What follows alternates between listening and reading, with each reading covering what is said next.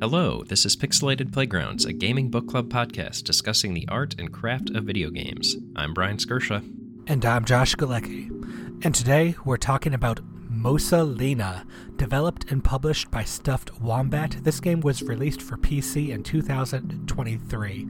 Now, Stuffed Wombat is, I guess, um, one of those low key indie developers, uh, but a few people in the Boston indie circles are fans of his. So with his latest game that came out, Mosa Lina, they kind of brought it to my attention. Um, they said it was a definitely an interesting game to check out, and I did. I liked it. I made Bryan come along for the ride too. Yeah, um, un- unwittingly at first, this game was billed as an immersive sim for people who hate the perfectionism of immersive sims, and I'm here to tell you, it's just a game for people who hate immersive sims. Um, I don't even know if I didn't get any immersive sim vibes with this No. at all. I mean, I really haven't played a lot since Deus Ex, and we've probably done a couple since then. Yeah, this is. There's no reason for that tag to be here, in my opinion. Um, this is a very interesting game. Like, I think once I realized what it actually was and was trying to do, um, it it made a lot more sense, and I enjoyed it a lot more. But putting the words "immersive sim" up front on a game is extremely loaded for me, and it definitely colored what I was expecting from this game in entirely the wrong way. so. No, I can see that. I can see that. I read a uh, article in Game Developer talking about how uh, this developer stuffed Wombat. He didn't like a current design trend in immersive sims, where you kind of have this lock and key mechanism where a upgrade or a uh, something you buy, it unlocks a door or a path before And He felt like that's against the spirit of immersive sims. So I think this game is his little fu to all of those games doing that. Yeah, it, it, I, I definitely agree with that sentiment that like modern immersive sims very much operate more so in a lock and key system than they do with like interacting systems and like more freeform mechanics. Um, This game is definitely full of freeform mechanics, but the immersive or simulation aspects are both completely absent. it's it's a simulation, sure, but it's more of like a puzzle simulation or a simulation puzzle game. I don't know. It's a physics puzzler at the bottom line, really. No, I hear this, but as somebody who's up and up more on the modern immersive sims, like, isn't the lock and key thing that just sounds like a Metroidvania to me? It is. It, it very much is. Like I guess if I'm thinking of like the modern quote unquote immersive sims I'm played, like um your Deathloops or um Prey, uh, those are probably contrasting examples actually, because uh, Deathloop is very much in that lock and key mold. Like there are very specific instances where mechanics are being employed to allow you to do something in a perfect way. Whereas Prey did you did have a little bit more latitude with how you employed your powers to solve problems, mostly due to the way people abuse things like the glue gun in that game to you know uh, surpass what would traditionally you know to sequence break. I think that's kind of the bottom line with immersive sims is they allow you to like fuck with the game a little bit and uh, this game definitely lets you do that. You can screw around with the mechanics all you want, but in terms of like being an immersive experience where there's like a world with consistent rules. I mean, boy, here I here I am talking myself back into the fact that this is immersive sim. It does have consistent rules. They're just weird. yeah, no, th- this game is definitely weird. Like, um, it plays so differently than other games we've played before for reasons I'm sure we'll get into. But Yeah. the basic idea of this game is you're a in in a mostly one screen little platformer level and you have to get the fruit and bring it back to the entrance. Or or knock it off the world. Like uh, Die fruit die.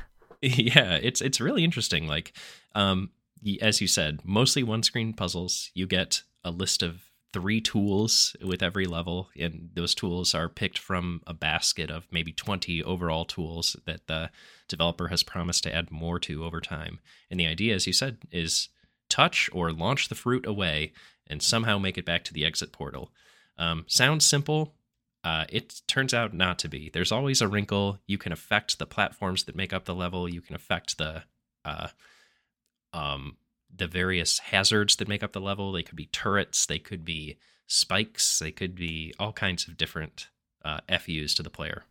oh yeah, you know, gun turrets, spiky balls of death, uh, just regular platforms. Maybe you have to do some tricky jumps or something like that. Um, usually, you can't just walk up and grab the fruit and come back. You have to use one of your tools in order to reach it or knock it around or something like that. And like Bryan said, you have uh, I think it's 24 tools that you start off with. Um, of which you take three randomly chosen ones into a set of levels. Um, and these tools can be things like this tool makes a ladder underneath you, or it shoots arrows, or it shoots fish.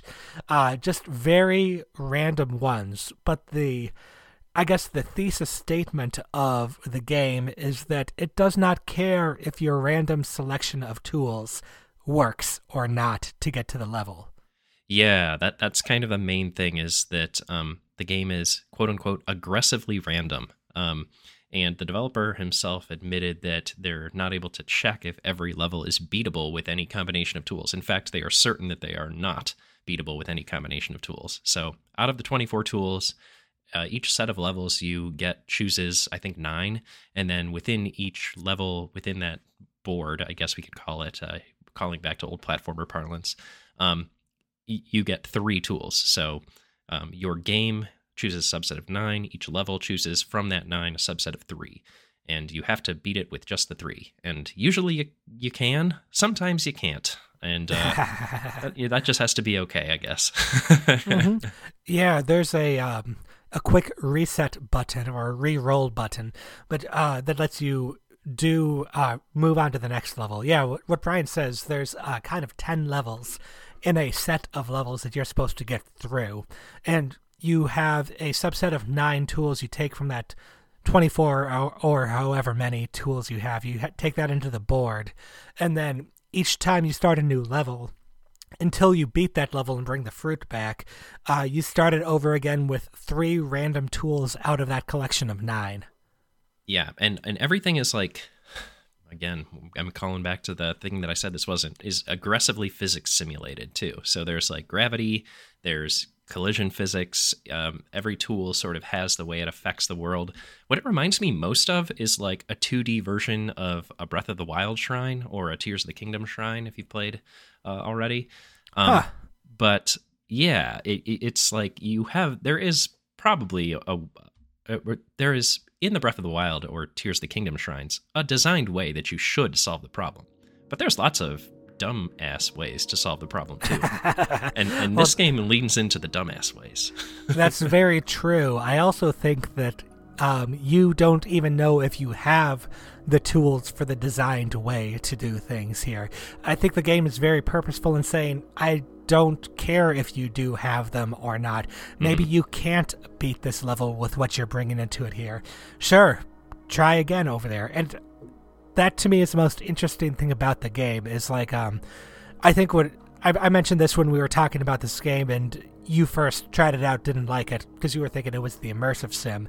But to me, it was like, um, you play like an Assassin's Creed, and or you play uh, Tears of the Kingdom, and you go into a enemy fort, um, or you're playing Elden Ring and you're up against a boss. Um, you know that you have the tools to beat that boss or that fort or something.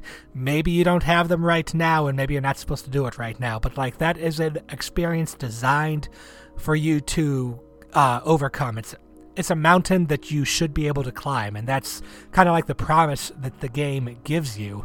And Mosa Lina is so interesting because it does not give you that promise, and I thought I would hate that.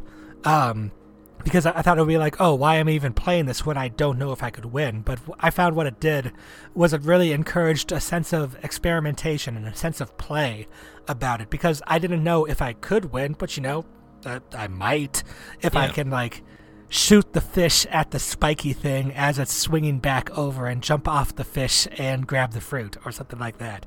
And and what I kind of started to enjoy about this, and I totally agree with what you just said there, is at first it just pissed me off because I one I didn't understand how the play space worked, and two I thought like, well, what's the point of this if like sometimes it's just going to be insurmountable like broken game, quote unquote. Um, and the answer is like the, the play space is a little more elegantly designed than that.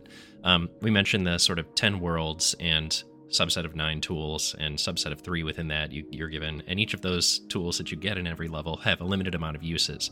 But oh, the interesting yeah. thing, the, the interesting thing is if you fail a level, it doesn't like drop off the board and you never see it again you get to come back to it once you've you know circled through the the number of boards in your your level right? So you have quote unquote infinite lives in this. You just have to make it through those 10 levels with the the nine tools you get at your disposal one way or another at some point in some combination sometime.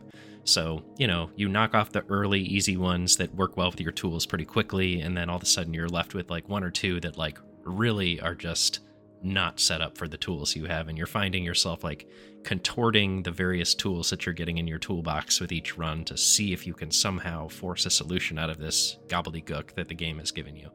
And that's where it kind of gets fun uh, weirdly. Um, I, I, really enjoyed that sort of like trying to jam the square peg in the round hole or the fish into the you know cylinder shaped hole or whatever, what have you. oh, no, for sure. That's how it happens. Yeah, because these tools you have are really interesting tools that kind of change things up a lot. You only have limited uses of them, but as you're playing and you're, you know, you do those earlier levels, you kind of see the interactions of, you know, any given three of these nine tools. So it kind of gives you some ideas for some of those harder levels, or rather, levels that weren't designed with your current tool set in mind.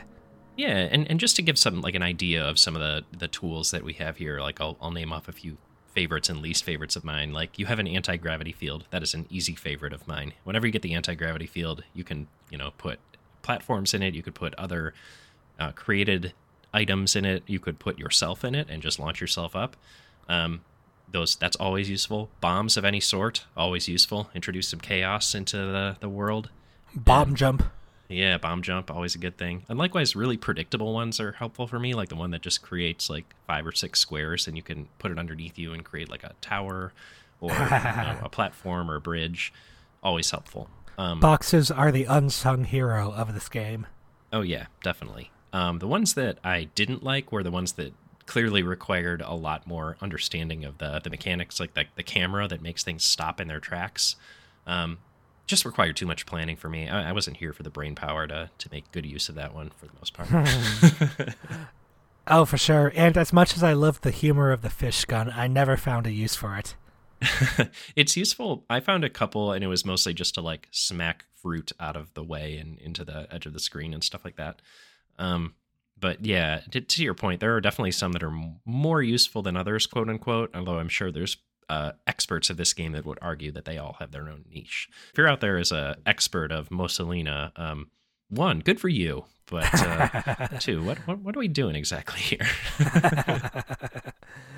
yeah, as Bryan said, there's um, some of the other tools. I remember the teleport gun, which would um, teleport you to past the, right past the first obstacle it exited which was a weird thing, but it would kind of shoot up or down a little bit. Um, so you could move around if you knew how to aim that and move around yourself with it. It could kind of get you places.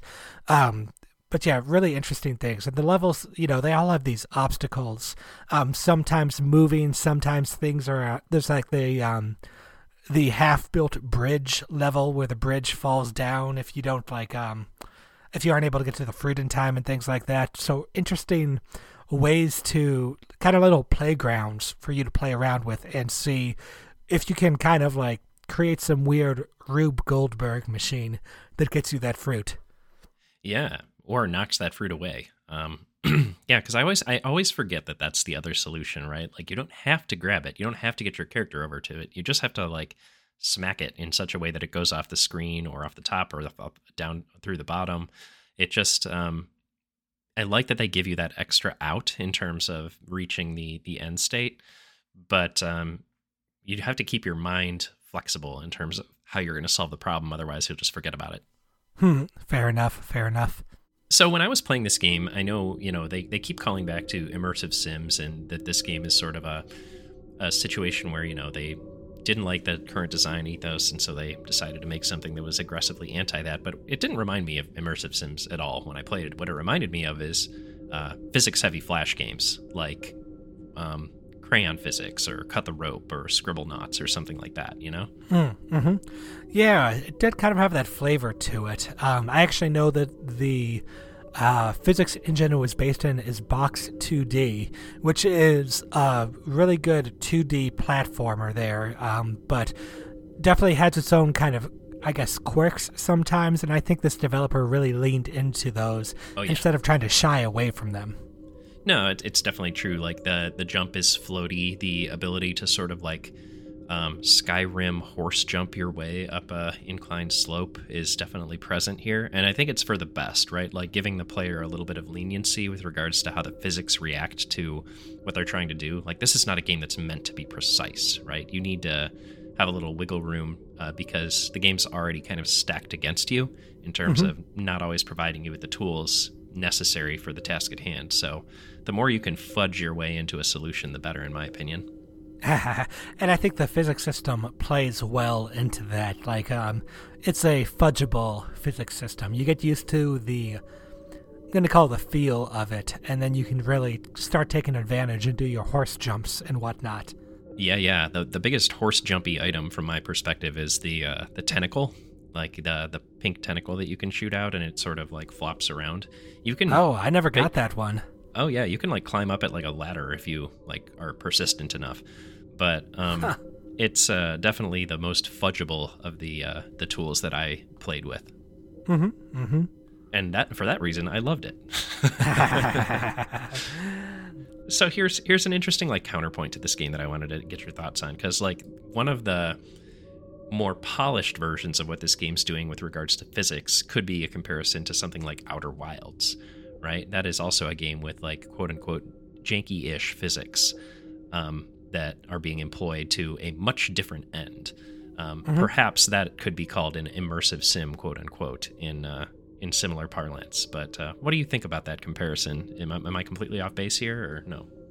Uh, sounds unexpected to me. Uh, but when I played Outer Wilds, I re- don't remember the You didn't fight with the physics in Outer Wilds, man. I must Oh, just I- suck at that game. I crashed into planets all the time. Oh, but I do remember what you're talking about. The uh, sun station. You died at that a lot. I remember. yeah, and And I, I remember making that jump on the first time and trying to offer you advice on it too. But I felt a little bad because I didn't see where the issue was. Uh, but you did get past that eventually. That's good.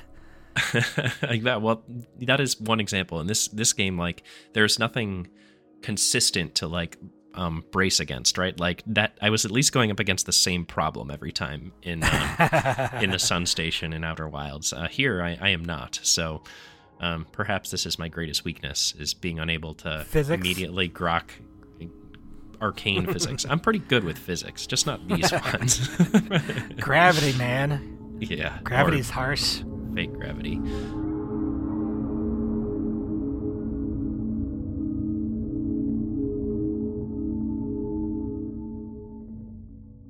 I think when I finally realized that I just needed to like take the game at face value rather than like project any expectations of what a normal game might have you expect with regards to what it's putting on offer uh, was when I started to actually enjoy it. hmm Yeah, it plays so differently than other games out there. Again, because other games are setting you a challenge, and the fun of it is overcoming that challenge. Um, but it's because this game sets you a challenge and doesn't. It's because it doesn't care whether you can do it or not, whether it's winnable. It kind of like um, it just opens up that sandbox feeling for me. Like um, this is the uh, f around and find out kind of game. You know. yeah, yeah. It's more f around than find out. Usually, you're not finding out, um, or you're Usually, you're- finding out is like, nope, not with this set of tools, not like that. Yeah, but to, to that end, like finding out is kind. Maybe you do find out, and and usually it's hilarious. Like there are, in in a similar way that I found that like getting absolutely destroyed by an enemy in your Dark Souls or Elden Rings or something like that is gen- usually pretty funny. This game is also very funny in the ways that you can lose. Um, like just shooting something and immediately having like the uh the bouncy mushroom that it that you shot ricochet back and bounce you immediately off the level or oh, um, love the bouncy mushroom. yeah or you like shoot a bomb at a spiky platform and the platform careens immediately into your character's face. Um, you know, like there, there's lots of instances where you can just have something go horribly wrong unexpectedly, and you know it's, you're immediately done. But it doesn't matter, and that's the most beautiful thing about this game is you immediately restart, new set of tools, new level, or you know. Um, if you're down to the last level in your board, uh, same level, different tools. At least you get a new perspective and a new way to look at the problem. I like that about this game. Quick restarts always make dying uh, frequently feel better. Yeah, this game definitely has that goofy physics feel. Um, is how I kind of think about it, which it's it is kind of old school in how it how it works or how it feels, but uh, it does play well with what the game was going for. You know what it is? It's not an immersive sim. It's an immersive splatformer. oh man, I haven't heard that term for a while. The splatformer. Yep, you do die a lot. Checks out. Um. Anyway, that's my two-word review: immersive splatformer. Um, immersive splatformer. Ah, there we go. Done and done. Um, but yeah, uh, one final sort of structural thing that I want to point out um, from my perspective is uh, that the last level in any given board that you get of, of nine level or of 10 levels is a quote unquote boss level. Um, and what it does is it takes the last level that you have and blows it out into like a three screen length level instead of just a one. And usually there's like five fruits you have to collect or destroy rather than just two. And um, that uh, totally changes the game. Um, usually that that'll take a good amount of tries and retries. But the nice thing they do in those boss levels is they add item blocks where you can uh, swap in three other items throughout the course of your trials and travails. Yeah, definitely an interesting change in mechanics. I never beat one. Really? Oh man. Yep. Yeah. Well, I, I you know, I've I've really only gone through three runs of this of this game, so I've got to say that I. Um, wasn't finding the RNG to be friendly on those. I, uh, to be fair, I didn't either. But uh, uh, the couple that I got to, I, I did eventually figure out ways through, and it took longer than I, I thought it might. But it was it was interesting. I liked I liked the sort of iteration on the mechanic that the boss levels offered, and I was playing this right up until then, you know, last night, the night before we record this podcast, and so they may have refined those since you you played them because I know this game is in extremely active development right now as we mm-hmm. talk about it in uh, late November. Uh, fairly new game too. Like, what did this come out? Uh, a month ago? Two months ago? Uh, it came out, yeah, October seventeenth of 2023. So we're talking about it a little over a month after its launch. Mm-hmm. And um, yeah, definitely still very active development. So by the time this podcast comes out, this will be old news. The game probably won't look remotely the same as what we're talking about right now. Oh well. and I am fine playing the newborn parent card right here to say that I would have played more if not for the small infant I was keeping alive. Yeah, congratulations. Uh, for thank you, thank you.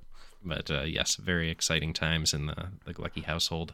Mm-hmm. Oh, but those boss levels were an interesting like twist in the sort of mechanical kind of thing. Um, two things that I uh, want to point out about that. First, yeah, it does kind of change the formula up. You now have item blocks; they're larger levels. Um, it doesn't. It also doesn't um, make them linear. You don't have to get these fruit in a certain order, and depending on the tools you have or the tools you find along the way, you might not want to get the closest fruit first. You might want to try something else. So it introduces this um, navigation where previously there really wasn't any. You show up, here's some obstacles, and here's the fruit. That's exactly how I, I would characterize the way that I worked myself through that. Um, boss, the, the boss levels that I did successfully navigate was, you know, I tried one way and I was like, well, that's a dead end. Clearly, I have to go about this uh, the other way and go from the left side fruits first and then the right side. And uh, yeah, that that kind of unlocks it. It's like, all right, well, I have this tool, that tool, and then I could swap out once I get these two fruits and then tackle the other side. And you know, it's it's interesting. Like I really think it like forced you to consider all of the options within your play space. Um, not to say that the the one screen levels didn't, but you could just grok them a lot more quickly. Mm-hmm. And um, you know whether or not you're keeping all the right factors in mind, even on those single screen levels, is an entirely other question usually I wasn't. Spoiler. Usually you die quickly, you re-roll quickly, and you try a new hilarious thing. yeah, and it, it's a fun game to just sort of you know let the time melt away and uh, a chill evening with. It's not. Uh, to my mind, this isn't like a game that, despite the fact that it is a, a quote unquote puzzler from, or perhaps a splatformer from my uh, definitions, um, I don't think it's one that you're meant to think too hard about, you know?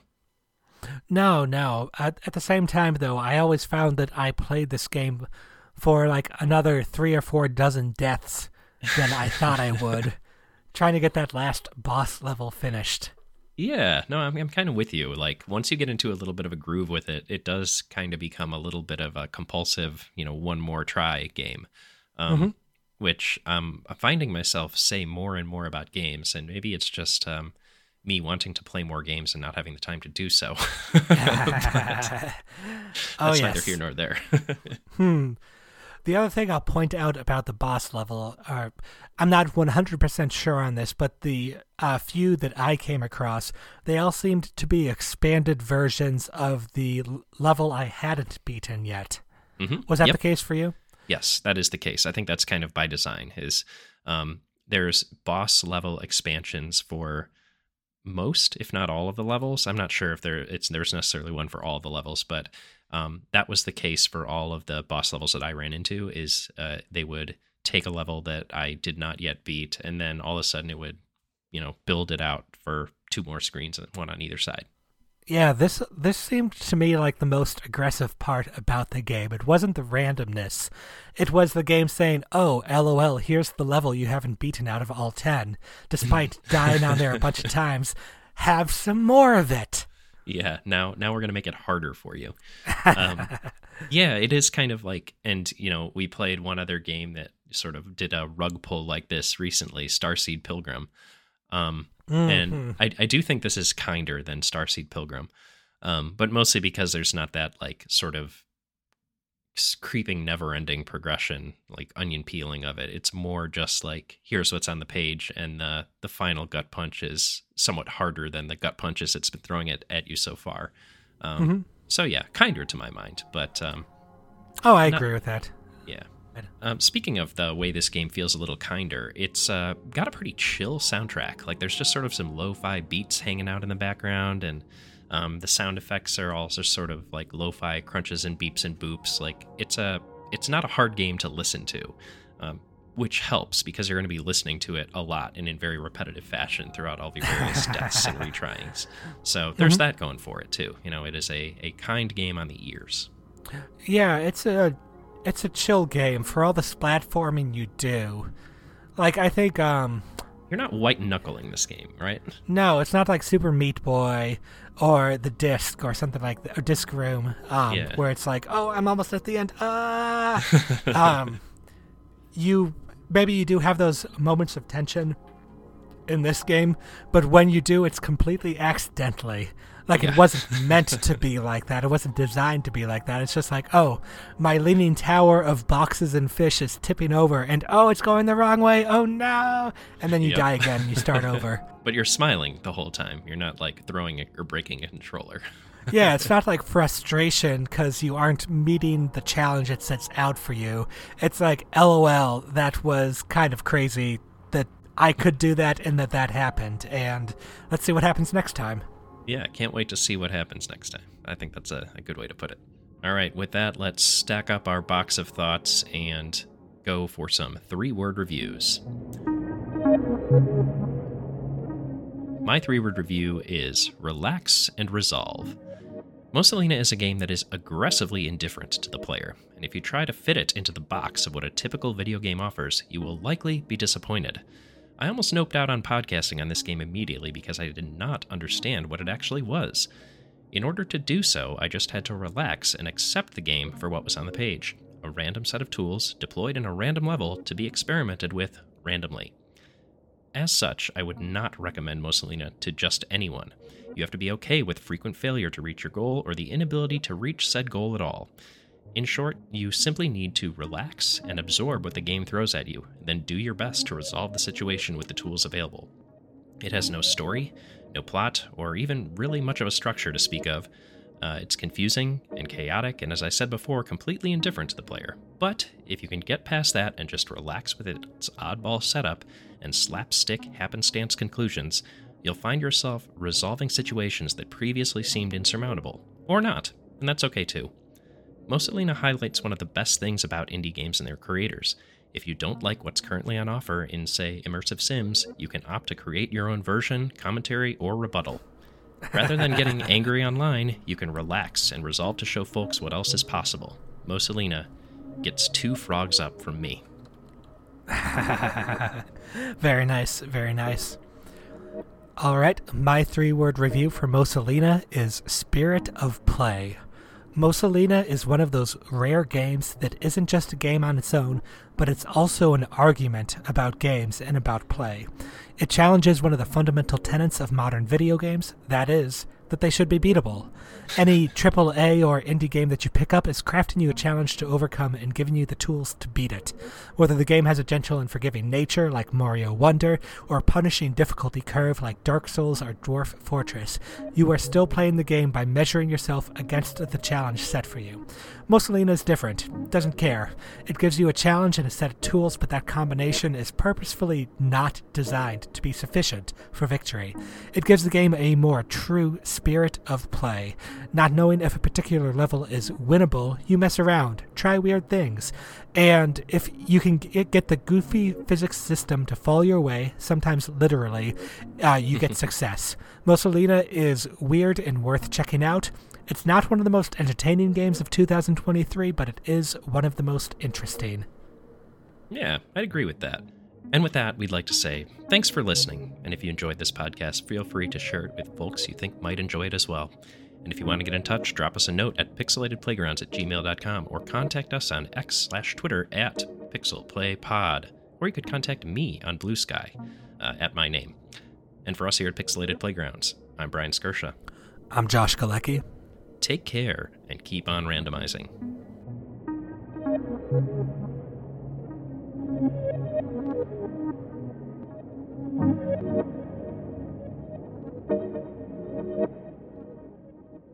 So one of the things you mentioned at the end about uh, the game being like a reaction mm. to immersive sim designs, mm-hmm. um, it's kind of funny in game design circles, like how often somebody doesn't like a game and they're like, "I'm going to do that game better," or like, different, uh, or different. yeah, my famous example for this is um, Skyrim launched a thousand potion and alchemy games because yes. people are like, "Oh no, no, this this could be so much better." Yeah, that, that's a great point, and I totally like that. That was the reason I put that in in at the end. Like at the top, we said this game was the developer sort of creating an immersive sim because they didn't like what was on offer with immersive sims, and I think more so than creating their own immersive sim, what they did was create a rebuttal to re- immersive sims. right? They were like, yeah, in in real life, like you don't always get the tools to solve the problems at hand. You need to um, build them, or they're not just going to be at your beck and call, so to speak. And I think mm-hmm. that's an interesting thing that this game is saying in its own sort of commentary slash rebuttal way, is um, you're not always going to have uh, the lock or the key for the lock that's in front of you sometimes you gotta jimmy rig together like some paper clips or something like that. I kind of I played some of Deathloop. I didn't get in uh, too far into it, maybe a few hours.